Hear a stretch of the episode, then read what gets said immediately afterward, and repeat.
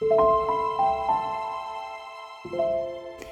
everyone, welcome to Survivor tip number 33. This week we're looking at repressed memories.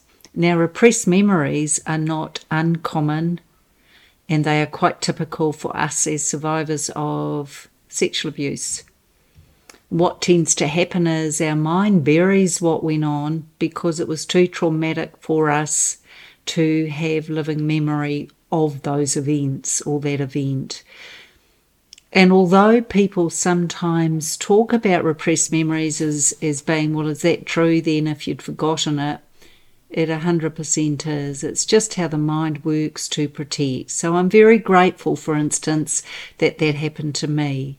And if you yourself are a survivor where repressed memories were a feature, you're not alone. There are more of us who have that than those that don't.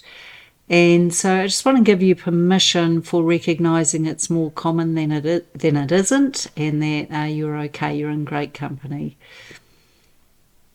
We are a charity. We're doing our best to support you and bring resources to you, but we're looking for some really good sponsors. We have levels available silver, bronze, gold, and depending on what that looks like, there's lots of goodies attached from us to you. So if you would be keen, please email us at contact us at handingtheshameback.org or if you would prefer to donate, simply go to our website handingtheshameback.org and choose an amount.